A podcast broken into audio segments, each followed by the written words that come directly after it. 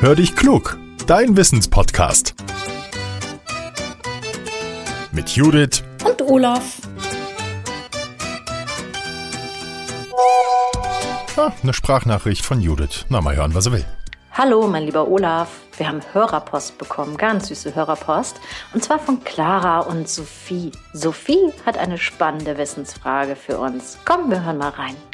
Hallo, liebe und hallo, lieber Olaf. Ich bin Sophie. Ich wollte gerne fragen, wo draus Schnullis gemacht werden, meinst du, oder? Und dann tschüss. Tschüss. Hallo, lieber Olaf.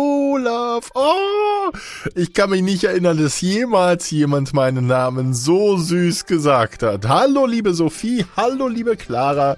Und hallo, Judith. Vielen, vielen Dank für die Sprachnachricht. Lasst uns mal schauen, warum es den Schnulli überhaupt gibt, denn Kinder werden ja auch ohne groß. Also, es ist so, Babys haben einen Saugreflex, wenn sie auf die Welt kommen.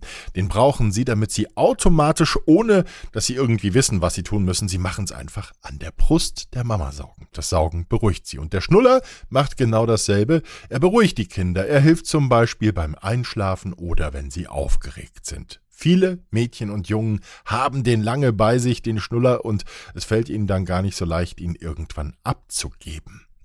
Schnuller können aus verschiedenen Stoffen hergestellt sein. Es gibt zum Beispiel welche aus Latex. Die werden aus dem natürlichen Rohstoff Kautschuk gemacht.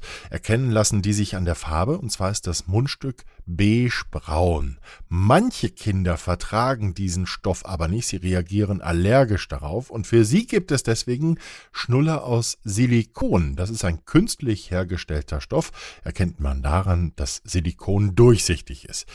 Die Schnuller unterscheiden sich aber nicht nur im Stoff, aus dem sie gemacht sind, sondern sie haben auch unterschiedliche Mundstücke.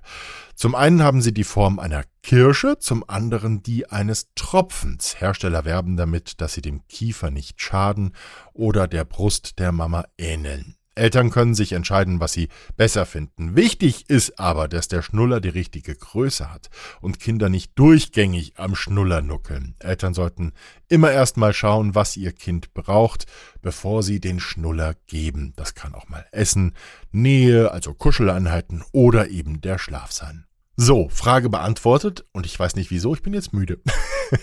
Wenn ihr auch so eine spannende Wissensfrage habt wie Sophie und Clara, dann nehmt sie bitte als Sprachmemo auf und schickt sie dann an hallo at podcast-factory.de. Ihr könnt auch unsere Speakpipe benutzen. Den Link dafür findet ihr in den Show Notes und bitte verratet uns immer auch, wie ihr heißt, wie alt ihr seid und wo ihr herkommt. Teilt unseren Podcast gerne auch, wenn er euch gefällt und lasst uns gerne auch eine gute Bewertung da. So, und zum Schluss wieder die Bitte. Ihr wisst ja, Judith und ich, wir haben die Werbung in unserem Podcast abgeschaltet. Für euch ist das besser, dann geht's direkt los, wenn ihr unseren Podcast hören wollt. Aber damit wir trotzdem die Produktion unserer Folgen gut stemmen können, würden wir uns über Unterstützung freuen. Wir haben dafür eine Seite bei steady.com eingerichtet. Ihr könnt uns dort zum Beispiel einfach mal einen Kaffee ausgeben. Und da würden wir uns sehr über den, nennen wir es mal, Energieausgleich freuen und wir sagen jetzt schon mal Dankeschön dafür. Ciao, euer Olaf.